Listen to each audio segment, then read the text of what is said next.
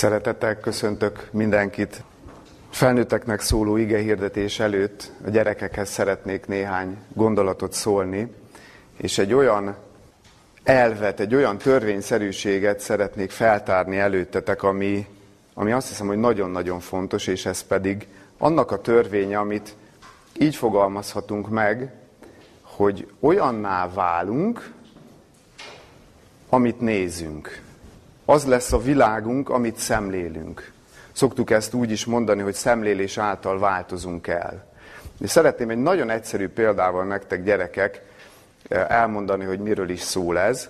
A fiúk talán ezt jobban fogják érteni, ezt a példát tudom hozni, de nyilván a lányok is érteni fogják, és lehet olyan példát, példára gondolni az életetekben, ami, ami erre rímel. Szóval a fiúk szeretik az autókat, és vannak kedvenc autók. És lehet, hogyha még nagyon picik vagytok, akkor csak azt tudjátok megkülönböztetni, hogy terepjáró, vagy szedán, tehát hogy csak úgy a jellegét tudjátok megkülönböztetni, később már a kocsi márkákat is meg fogjátok ismerni.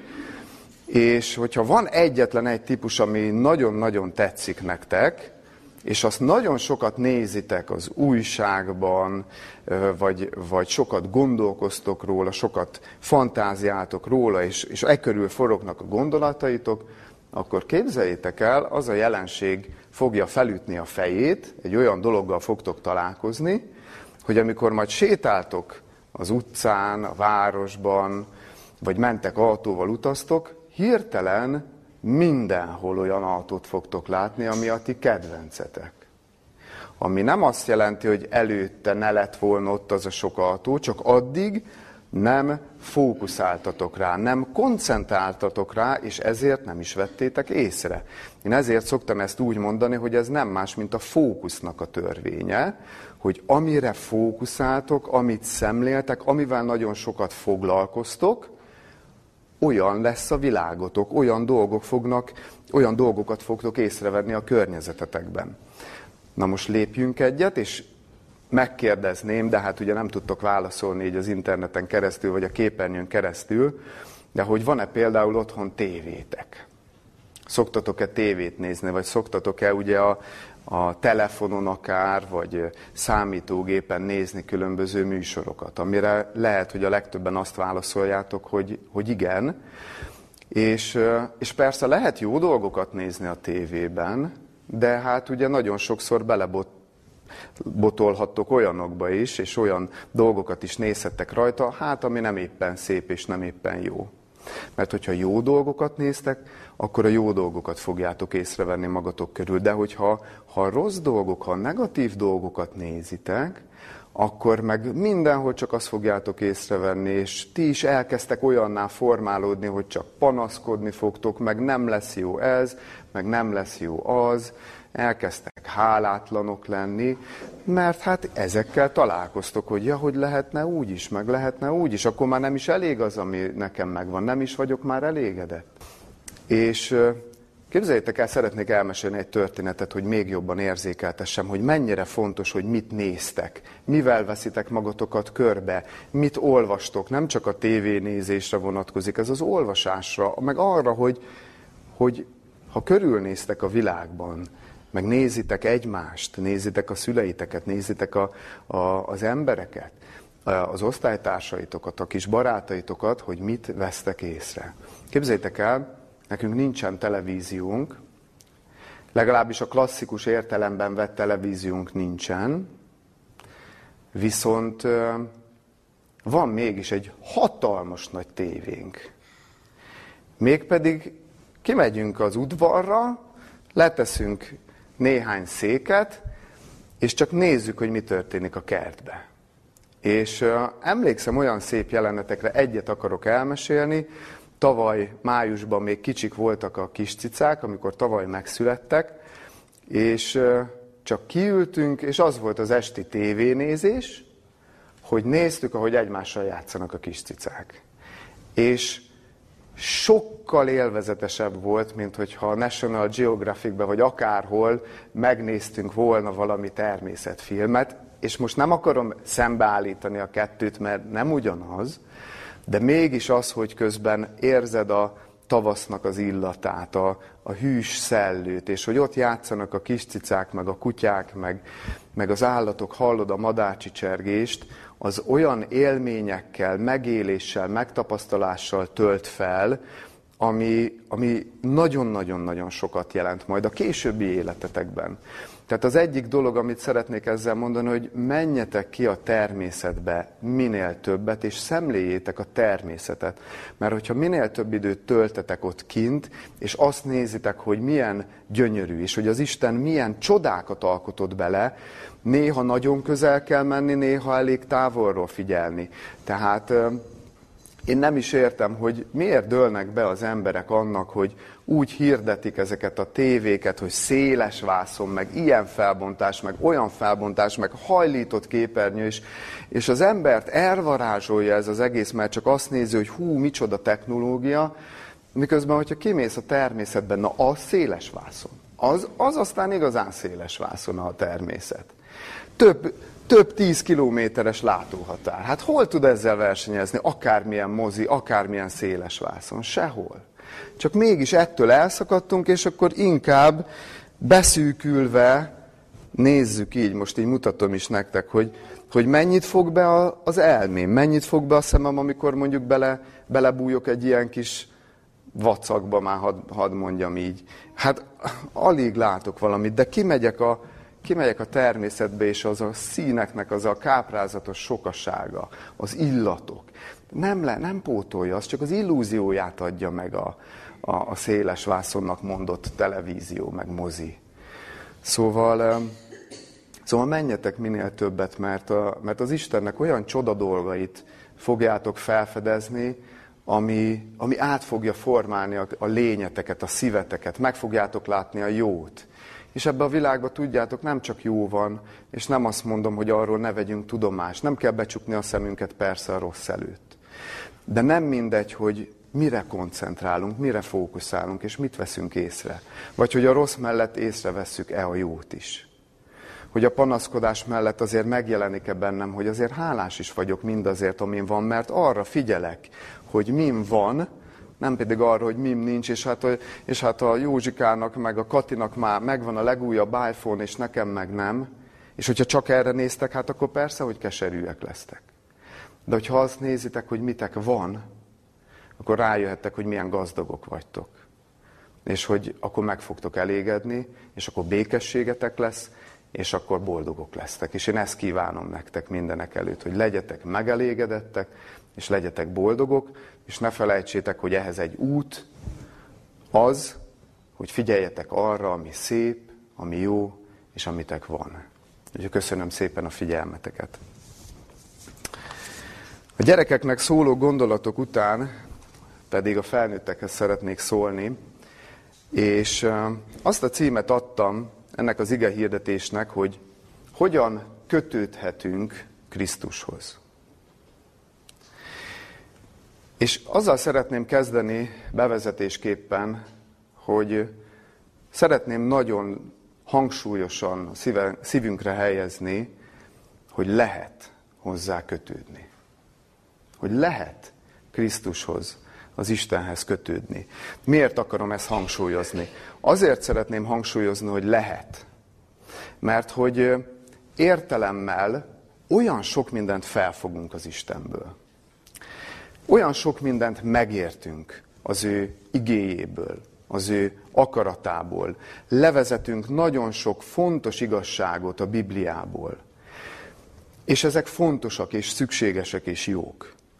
De valahogy én mégis azt tapasztalom, hogy a személyes kapcsolat mégsem születik meg, ennek ellenére sem.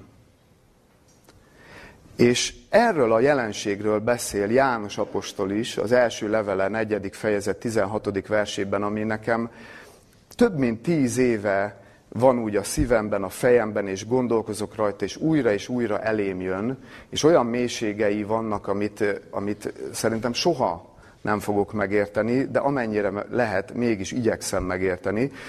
Ott az 1 János 4.16-ban hangzik el az a gondolat, hogy és mi megismertük, és elhittük az Istennek irántunk való szeretetét. És úgy látom, hogy mi nem igazán érzékeljük azt a szakadékot, sőt azt hiszük, hogy nincs is szakadék köztem és az Isten között, mert a megismerést, a tudást, az információt, mindazt a sok mindent, amivel egyébként én úgy látom, hogy nagyon sokan rendelkeznek, rendelkezünk, hogy ezt összekeverjük a hittel, a bizalommal, azzal a bizalmi eh, kapcsolattal, ami, amit valójában jelent, vagy jelenteni kellene az, amikor arról beszélünk, hogy, hogy lehet kapcsolódni az Istenhez, lehet kapcsolatba lépni Krisztussal. Mert hogy, mert hogy mit, mond itt, mit mond itt János apostol, hogy egy dolog tudni az Isten szeretetéről, és egy egészen másik dolog azt el is hinni, hogy engem is. Milyen sokszor hallom ezt, hogy igen, tudom, hogy lehet, elhiszem, hogy téged az Isten szeret. De jó neked, hogy van hited. Ugye ezeket nagyon gyakran halljuk. De velem? Velem biztos nem. Egy dolog információval rendelkezni arról, hogy az Istennek van szabadító hatalma, hogy az evangéliumnak van ereje, egy dolog erről információt szerezni és azzal rendelkezni, és egy másik dolog azt megtapasztalni. És elhinni, hogy az én életemben is meg akar szabadítani engem is a lehet, hogy évtizedek óta bennem lévő rossz szokásoktól, függőségektől, jellembeli fogyatékosságaimtól. Tehát, hogy ő meg akar engem is szabadítani. És ez két külön dolog, és nagyon nagy a szakadék a kettő között, sokkal nagyobb, mint hinnénk. És úgy mondom ezt, hogy persze nem állítom most élesen ellentétben, mert nem szabad, mert az ige sem teszi ezt, hogy, hogy akkor az információt dobjuk ki, és akkor, és akkor, és akkor csak, a, csak a kapcsolat, vagy csak a gyakorlat a lényeg. Nem, ezek összefüggnek egymással. De valahol mégis elcsúszik, és én ebben látom, hogy ott csúszik el, hogy azért nem megy tovább az ismeret, a rengeteg tudás, a rengeteg információ, mert összekeverjük ezt a kettőt, és azt hiszük, hogy attól, hogy van információnk, van bizalmi kapcsolatunk vele. Egyáltalán nem biztos. Hasonló ez ahhoz, mint amikor azt hisszük, hogy jóban vagyunk valakivel. És egyszer csak kiderül, hogy az egész felszínes volt. Az egész kapcsolat felszínes volt. Hogy nem is vagyunk mi olyan jóban. Persze, ez csak akkor derül ki, amikor valamilyen krízis éri azt a kapcsolatot. Amikor úgymond kibújik a szög a zsákból. És most itt nem arra gondolok, mert most lehet, hogy nagyon sokan sok, sokunkban az a gondolat jön felszére, hogy ó, igen, igen, hát a, a, azzal is hogy jártam meg, azzal az emberrel is hogy jártam, én azt hittem, hogy milyen jóba vagyunk, és aztán átvert engem, elárult engem, kimutatta a foga fehérjét, hogy milyen is ő valójában. Nem erről az esetről beszélünk most, hanem arról, amikor rólunk derül ki ez. Amikor rólunk derül ki, hogy ott lehettem volna mellette a bajban, de nem voltam. Adhattam volna neki, mert nekem volt mondjuk időm, szabadidőm, de nem adtam. Miért? Mert nem is volt nekem annyira fontos az az illető. Amíg csak úgy, amíg nem érte el a komfortzónámat, amíg nem kellett kimozdulni a komfortzónából, amíg csak eljártunk ide-oda, felszínesen elcseveréztünk, addig azt hittük, hogy hú, meg mekkora barátok vagyunk, milyen jó, jó kapcsolatban vagyunk. De amikor krízis jön, akkor dőlnek el az emberi kapcsolatoknak is a minőségei, hogy mennyire felszínes, vagy mennyire, nem, vagy mennyire őszinte. Hogy van tehát ez az egész dolog köztem és az Isten között?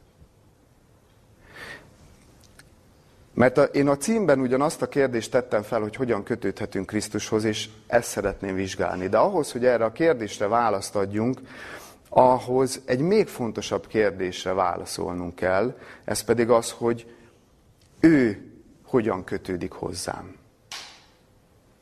Hogy ő hogyan kötődik hozzám, és ezt szükséges látnom, mert hogyha nem látom, hogy Krisztus hogyan viszonyul hozzám, akkor mi lenne az a minta, ami, ami magam előtt van? Akkor mi alapján tudnám én, hogy mi a helyes kötődés?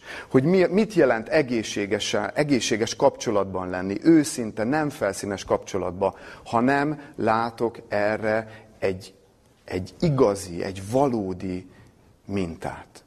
Mert hogyha megfigyelitek, és ez, ez nagyon szomorú, de, de hogy ki az az ember, aki, aki azt szívta magába, hogy hogyan lehet egészségesen kötődni egymáshoz. És most itt emberekről beszélek. Hát romokban hevernek a családok, most is, és, és hogy ez nagyjából így volt mindig.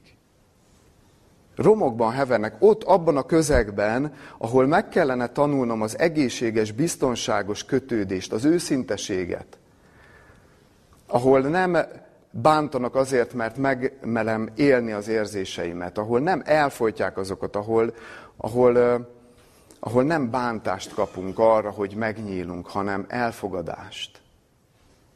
Hát pont onnan kapjuk sokszor a legrosszabbat. Vagy ha nem is a legrosszabbat, de hogy nem egészséges, nem látunk egész. Nagyon ritka és nagyon szerencsés az a család, és az az ember, aki ilyen közegben nő fel. Felszínes szerepekbe bújunk, nem merünk őszinték lenni, diszfunkcionálisan működünk, nem merünk őszintén megnyilatkozni, nem merjük vállalni a sebezhetőségünket, bujkálunk magunk elől, egymás elől, és hát ezt, ezt, ezt szívjuk magunkba. És és hogyan lenne ez másképpen az Istennel való kapcsolatomban, amikor, amikor az emberi kapcsolataimban kellene ezt megtanulnom, hogy aztán amikor eljutok oda arra az érettségi szintre, hogy, hogy van értelmem, hogy felfogom tudatosan a dolgokat, és hogy meg tud szólítani az Isten, mert nyilván a gyermekeket is meg tudja szólítani, de hát értitek, hogy miről beszéljük, akkor még nem tudatos. És, és amikor ezeket a mintákat szívjuk magunkban, hát persze, hogy amikor oda jutunk, akkor az Istennel is e, megbetegszik a kapcsolat. És nem egészséges módon kötődünk hozzá. És ebből szeretnék csak egy-két ilyen mozzanatot felhozni, hogy, hogy lássuk már ezt a mintát. Lássuk már, hogy, hogy mit jelent az Istennek a velem való kapcsolat. Mit jelentek Istennek? És ő hogyan, hogyan fordul felém? És az első ige, amit szeretnék itt felolvasni, az a Máté evangélium a 25. fejezetének a 33. és a 34. verse, ami a kecskék és a juhok példázatából való, és ebből a példázatból egy gondolat. Azt mondja itt maga Krisztus. Azt mondja, és a juhokat jobb keze felől, a kecskéket pedig bal keze felől állítja. Akkor ezt mondja a király a jobb keze felől állóknak. Gyertek én atyámnak áldottai, örököljétek ez országot, amely számotokra készítetett a világ megalapítása óta. Miért ezt az igét hoztam? Megdöbbentett, amikor, amikor így ráeszméltem arra, hogy amikor Krisztus megteremti a világot, ő már akkor elkészítette nekünk azt a helyet, ahol majd örökké élhetünk, amikor, amikor ott van Krisztus az időtlenségben, mert az Istennek nincs, az Isten az idő dimenziója felett áll, ő minden felett áll. És ott van, a, ott van, a, ott van az időtlenségben, és előre tekint, és látja, hogy, hogy, hogy az ember el fogja őt árulni hogy meg fogják gyalázni, hogy megköbdösik, hogy a saját teremtménye keresztre feszíti a teremtő Istent, akitől az életet kapja, ezt látja erőre, de már akkor megteremti azok számára azt a helyet, ahol majd örökké békességben élhet, akik majd értékelik az ő áldozatát, és amit értük tett. És nem, nem olyan itt Krisztus, mint egy nagyon-nagyon gondos apa, aki megágyaz a kis gyermekének. Fel ö, csapkodja a párnát, hogy minél puhább legyen, meg a paplant is, meg, meg leteríti a lepedőt, és, és megágyaz a kisgyereknek, hogy a lehető legkényelmesebb fekhelye legyen. Mint egy apa mint egy nagyon-nagyon gondos és féltőn szerető apa jelenik meg itt eb, csak ebben az egyben is. Uh, aztán hadd meséljek el egy személyes történetet, kicsit visszacsatolva oda, hogy, hogy mi mennyire um, diszfunkcionálisan, hadd használjam ezt a szót, vagy beteges módon, vagy rosszul kötődünk az Istenhez. Kaptunk egy nagyon jó mintát, amikor többektől is időről időre kaptunk adományt. És az egyik fiatal házaspár elmondta, hogy bár nekik sincs sok, de hogy ők erre figyelnek, hogy abból, amit kapnak, mindig félretesznek egy kis pénzt, és azt arra szánják, hogy időről időre kikérik az Isten véleményét, hogy na most kinek lenne rá szüksége, és, és hogy imádkoznak ezért, és ami, akire az Isten rámutat, annak odaadják ezt az összeget. És, és több, kétszer is kaptunk ettől a fiatal házaspártól, és megosztották velünk, hogy ez náluk így működik, és, és azóta igyekszünk így mi is gyakorolni. És, és nem régiben adtunk többfelé is adományt, és, és egyszer, és utána meg hát olyan helyzetbe kerültünk, hogy hát így elfogyott a pénz, de nagyon nagy szükség lett volna rá. És akkor én imádkoztam az Istenhez, és az a motiváció volt bennem, hogy, hogy hát mi milyen sokat adtunk. És hogy Cserébe akkor ez lenne a dolga az Istennek, hogy akkor ő meg áldjon már meg minket. Hát ha mi is ilyen sokat jótékonykodunk, akkor úgy, de persze tudjátok, oké, hogy most már ezt ilyen tudatosan kimondom, de ez, ez ott, ott a tudattalan, meg a tudatosság határán félig leplezetten, de félig már leplezetlenül ott, ott volt a szívemben, és nagyon meg is szégyenültem, hogy, hogy, hogy hát azért ez nem egy tiszta és őszinte motiváció. És akkor úgy azt a gondolatot helyezte az Isten a szívemre, hogy de miért nem kérsz? Miért nem kérsz tőlem? Miért, miért olyan viszonyban vagy velem, hogy ilyen üzleti alapon, hogy adok, kapok, vagy adok, hogy adj? Mi a motivációd? Hát, hát egy gyerek nem kérhet az apukájától? Hát hogy ne kérhetne? Hát hogy ne kérhetne? Nem kell itt ilyen hátulról, meg mindenféle érzelmi zsarolással, meg ilyennel közelíteni az Istenhez. És kértem, és képzeljétek el, az történt, hogy, hogy rövid időn belül kaptunk megint egy adományt 50 ezer forinttal, utána egy hét múlva ö, kaptunk 25 gyümölcsfát a semmiből, aminek az értéke nagyjából ugyanúgy 50-60 ezer forint, és és csak azért, mert oda mentem, és azt mondtam, hogy apukám, kérek, mert szükségünk van rá, mert nem, nem tudunk máshogy kijönni. És az Isten azt mondja, hogy itt van gyermekem, szívesen adok. Csak kérj, őszintén, ne hátulról közelítsél felém.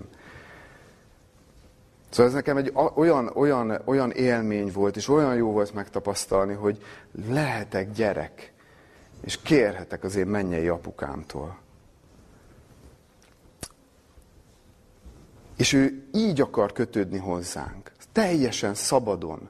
És menny, azon gondolkoztam még el, hogy mennyire fájhat vajon az Istennek, amikor mi üzleti alapon közelítünk felé, vagy félelemből. Hú, megteszem meg, ha nem teszem meg, akkor hú, mi lesz? Akkor biztos jön a következmény, akkor inkább megteszem. Vagy puszta kötelességtudatból meg.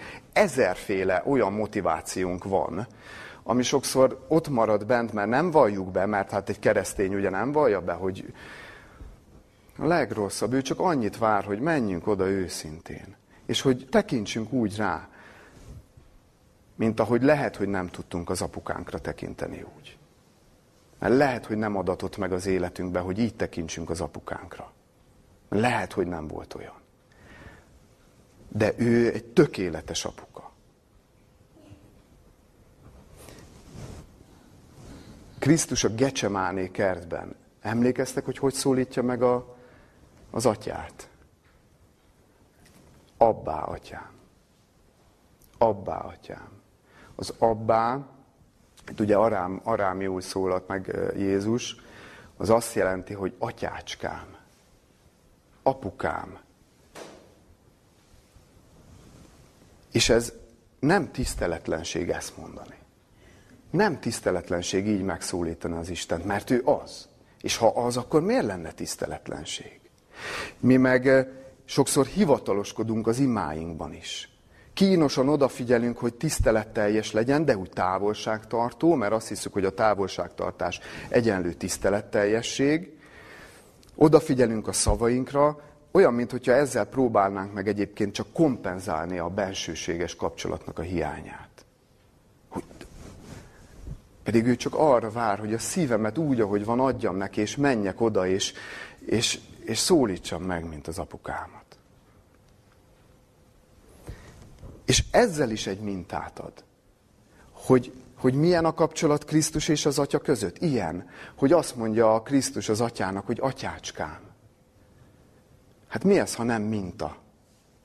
És ez csak egy apró bepillantás volt, hogy, hogy milyen a közöttük való kapcsolat, de hadd had, had hozzak fel még egy apró ilyen bepillantást.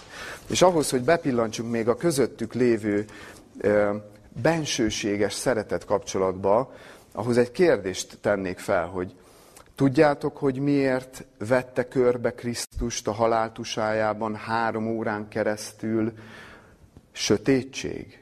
Teljesen elsötétült, napközben volt, napvilágnál vagyunk, és teljesen elsötétült a kereszt körül minden. Oly éjszakai sötétség borult három órán keresztül a kereszt köré, Krisztus haláltusája köré. Tudjátok, hogy miért?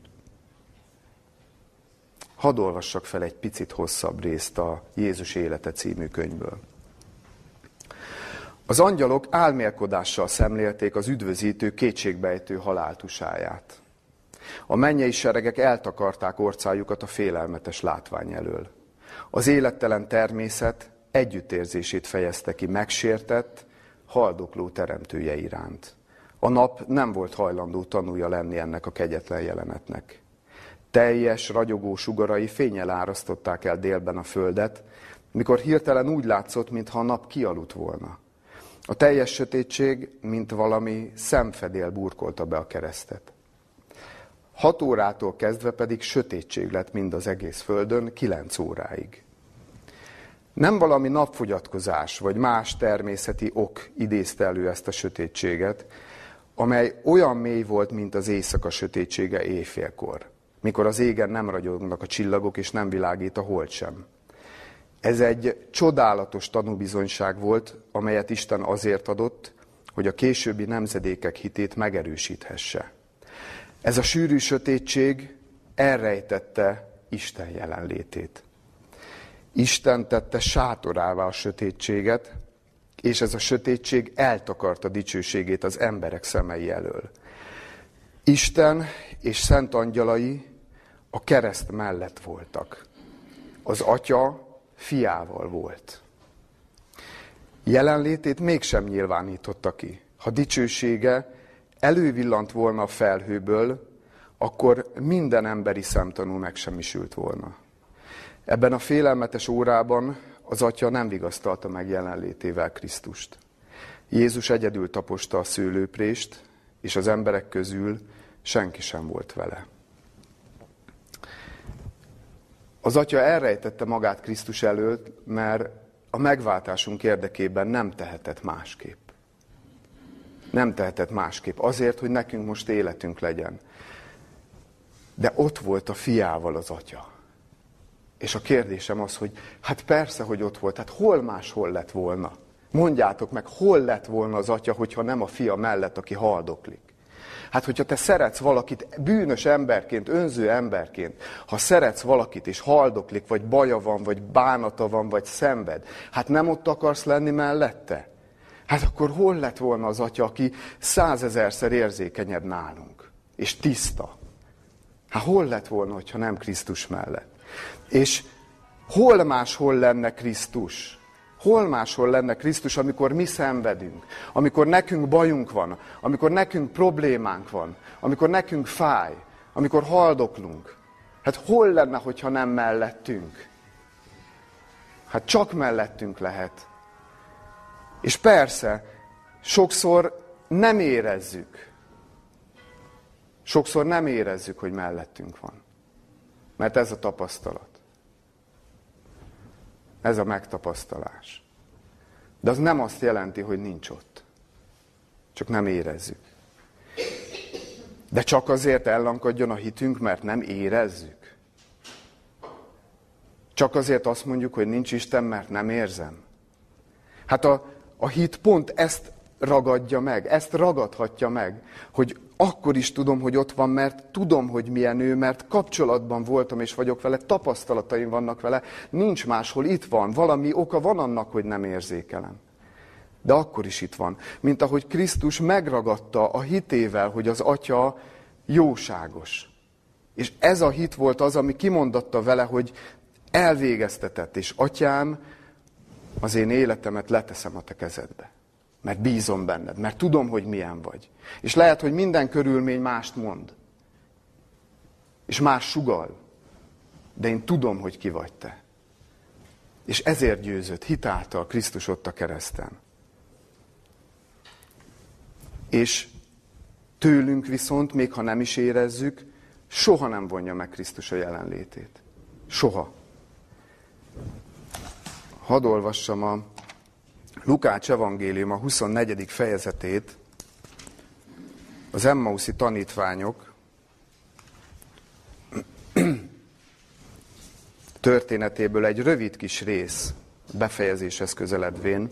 A 31-től a 33. versig fogom olvasni, de előtte ugye csak annyit mondanék, hogy emlékeztek, hogy Krisztus, Krisztus keresztre feszítik, meghal, és csalódottak a tanítványok. Nem az történt, amit ők szerettek volna. Nem az, nem az történt, amit ők vártak. És ballagnak Jeruzsálemből Emmaus felé. És Krisztus már feltámadott testben oda megy mellé a két tanítvány mellé, azt olvassuk, hogy visszatartóztatnak az ő szemeik, hogy ne ismerjék meg őt, és kérdezi őket. Mi, mi, miről beszélgettek itt jártatokban, és, és miért vagytok szomorúak, és beszélteti őket? És fogalmuk sincsen a tanítványoknak, hogy Krisztus ott van mellettük de ott van mellettük. És nagy kérdés, hogy miért tartja vissza Krisztus a jelenlétét. Hogy miért nem engedi, hogy felismerjék.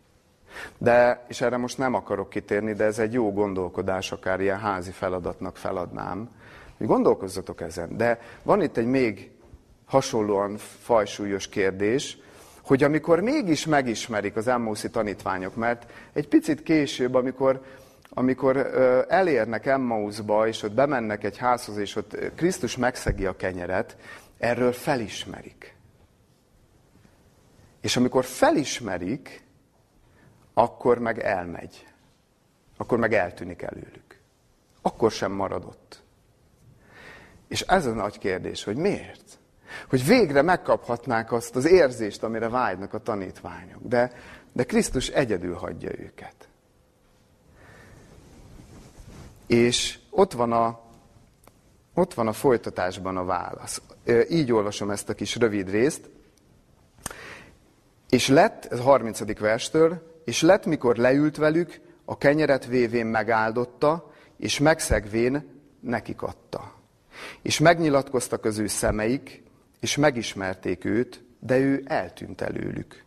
És mondták egymásnak, avagy nem gerjedezetté a mi szívünk, mi bennünk, mikor nekünk szólt az úton, és mikor magyarázta nekünk az írásokat. És felkelvén azon órában visszatértek Jeruzsálembe, és egybegyűlve találták a tizenegyet, és azokat, akik velük voltak. És olyan egyértelmű a válasz, hogy miért tartotta vissza Isten a jelenlétét. Hát azért, mert az a legmélyebb vágya, és azt akarja Krisztus, hogy ne csak hozzá, az az első, hogy hozzá, de hogy ne csak hozzá, hanem hogy egymáshoz is kapcsolódjunk. Mi volt az első, első ösztönös vágy a, a tanítványokban, itt a két Emmószi tanítványokban, rohantak vissza Jeruzsálembe, hogy, hogy hát Jézus él, hát, hát ennél nagyobb öröm, megyünk és megosztjuk a többiekkel. Mert a bánatunkat is megosztjuk egymással, mert arról beszélgetünk az úton, de az örömünket is megosztjuk. És nem bírhat, rohantak vissza Jeruzsálembe, pedig 10 kilométer van a kettő között. És mennek nagyon fáradtan, beszélgetve, panaszkodva, megérkeznek, és ahogy megtörténik az jelenet, azonnal mennek vissza, azért 10 kilométer oda-vissza, szóval, hogy így annyira élő ez az egész. Mentek vissza, hogy megosszák az örömhírt, és ugye mondják itt a, a, a 11 is, hogy igen, hogy feltámadott az Úr. Az a legmélyebb vágy a Krisztusnak, hogy megvalósuljon közöttünk is az, amit ő mondott. Hogy amint én szerettelek titeket, úgy szeressétek ti is egymást. És sokszor, amikor szenvedünk, és nem érezzük az Isten jelenlétét, és neheztelünk rá, és ezeket megérti az Isten. És tudja, hogy milyen ez. De hogy lássátok meg emögött, hogy sokszor éppen azért tartja vissza a jelenlétét, noha ott van, mint ahogy az Emmauszi tanítványokkal is ott volt, csak nem érzékeljük, de hogy azért történik sokszor ez, mert küldeni akar egy embert. Mert ő így vigasztalja a szenvedőt, és így tanítja szeretni a vigasztalót. Így tanít bennünket szeretni. Így akar arra a, arra a rémegyszerű dologra rávezetni, hogy az égvilágon semmi más nem számít. Csak az, hogy valódi, őszinte szeretettel tudunk-e viszonyulni egymáshoz, vagy ha nem, akkor meg akarjuk-e tanulni. Semmi más nem számít. Ez az egy. És hogyha helyreáll a kötődés Krisztussal, akkor minden helyreállt.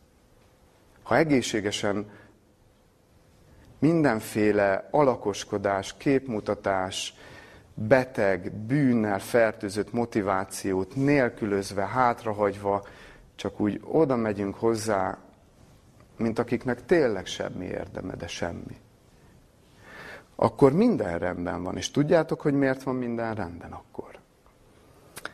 Mert nekünk felnőtteknek ugyanaz az elemi igényünk, mint ami egy kisgyermeknek. Egy kisgyereknek mondjátok meg, hogy mire van szüksége az élethez. Csak hogy ott legyen apa meg anya mellett. Az égvilágon másra nincsen szüksége. Most oké, okay, hogy víz meg étel, de most értitek. Semmi másra nincs szüksége, csak hogy mindig ott legyen anya meg apa mellett. A gyerekeink átjárnak hozzánk egy jó ideje aludni.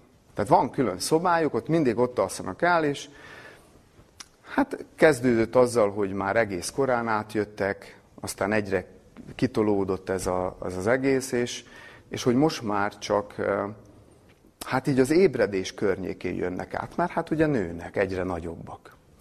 És sokszor úgy nyűként éltük meg, hogy jönnek, mert nem tudunk úgy aludni, nem olyan nagy az ágy, kicsit el, elalusszuk a gerincet, meg stb. úgy kelünk fel, jaj, ma, miért nem tudtok ott maradni, és mondjuk ezt.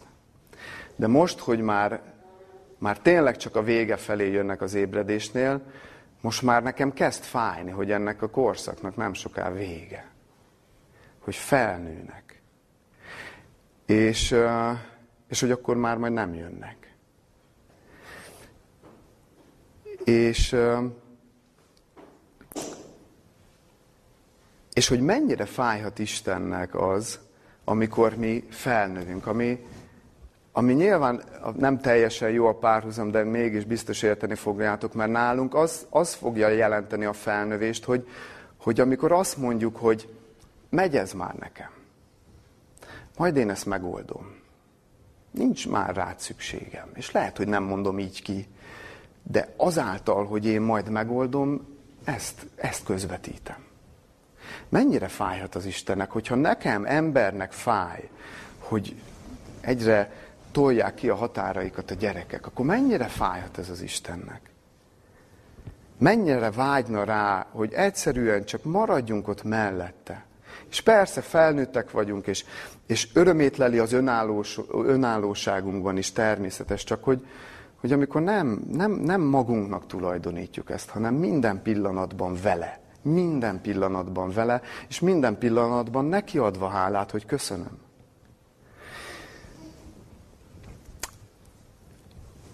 Egy kisgyermeknek, ha ott van a szülei mellett, akkor, akkor minden rendben van.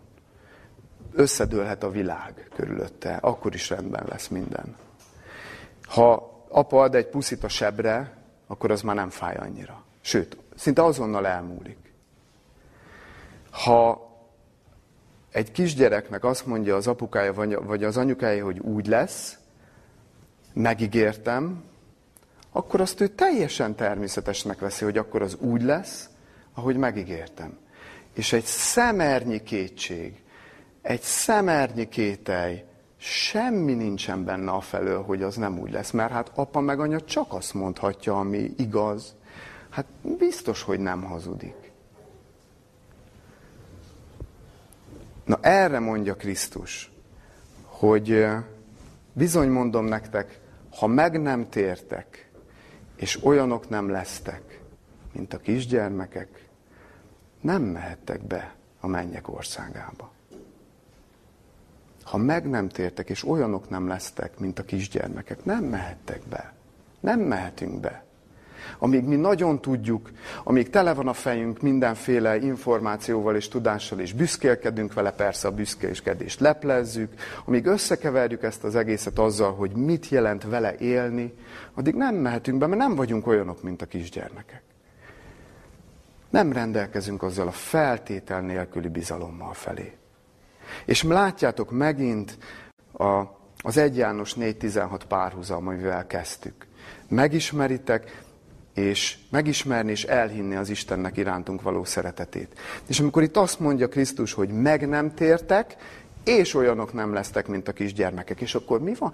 Hát a megtérés, igen, és akkor mondjuk a leckét, a megtérés, az, a görögül a metanolja, ami a gondolkodásmód megváltoztatása, és akkor ki van pipálva ez az információ. De ott van az is, hogy mit jelent a megtérés olyanokká válni, mint a kisgyermekek. Ezt miért nem tesszük hozzá? Miért mindig csak erről beszélünk, hogy a... És igaz, mert igaz, hogy a metanolja az a gondolkodásmód megváltozása. Ez igaz. De miért mindig csak ezt az oldalát hangsúlyozunk? Miért nem hangsúlyozunk azt, hogy olyanná kéne válni, mint a kisgyerekek? Mert akkor bemeltünk az Isten országába. Ha helyreáll az apa-gyerek kapcsolat, akkor bemehetünk. Mert akkor minden megvan akkor minden megvan. És, és én ezt kívánom így zárásképpen, hogy, a, hogy jó, hogy ott van az a sok-sok ismeret, jó, hogy ott van az a sok-sok tudás, de merjünk végre kisgyerekekké válni az Isten előtt. Amen. Imádkozzunk. Mennyei apukánk, úgy szeretnénk eléd jönni, mint a kisgyermekek úgy vágyunk erre, de, de meg kell vallanunk azt is, mert látjuk, mert megmutatod nekünk, hogy nem vagyunk még olyanok, mint a kisgyermekek. Tele vagyunk kétségekkel, kételyekkel, büszkeséggel, állalázattal, és még ki tudja, hogy mennyi mindennel. De ezt is elét hozzuk, mert a kisgyerek sem fél az apukájától, meg az anyukájától, hanem hanem szinte rohanva viszi oda, hogyha hibázik. És mi is elét hozunk mindent. Ki a maga dolgát. Mindenki magát ismeri a legjobban, és te mindenkit jól ismersz. Mindenkit tökéletesen ismersz.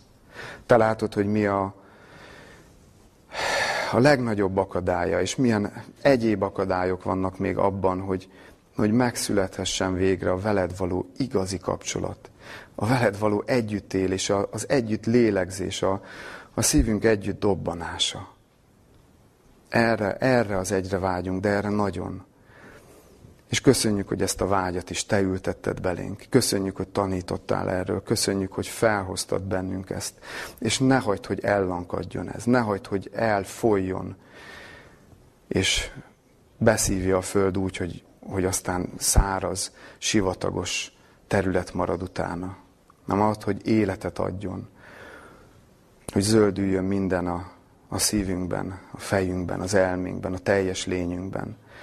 Ad, hogy lássuk, hogy te mit teszel értünk, hogy te hogyan kötődsz, hogyan akarsz velünk kapcsolatba lenni, hogy mire akarod ráirányítani a figyelmet, és köszönjük is, hogy, hogy, hogy láthatjuk igazából bármikor, bármikor, amikor amikor, amikor Krisztust nézzük, amikor téged nézünk, megváltunk a kereszten, vagy ahogy munkálkodsz az emberekért, ahogy az evangéliumokban megörökítetett, ahogy minden nap szólsz hozzánk a madarakon keresztül, vagy egy, egy másik emberen keresztül, aki vigasztal és bátorít bennünket, vagy a, vagy a finom szellőn és a napsugáron keresztül.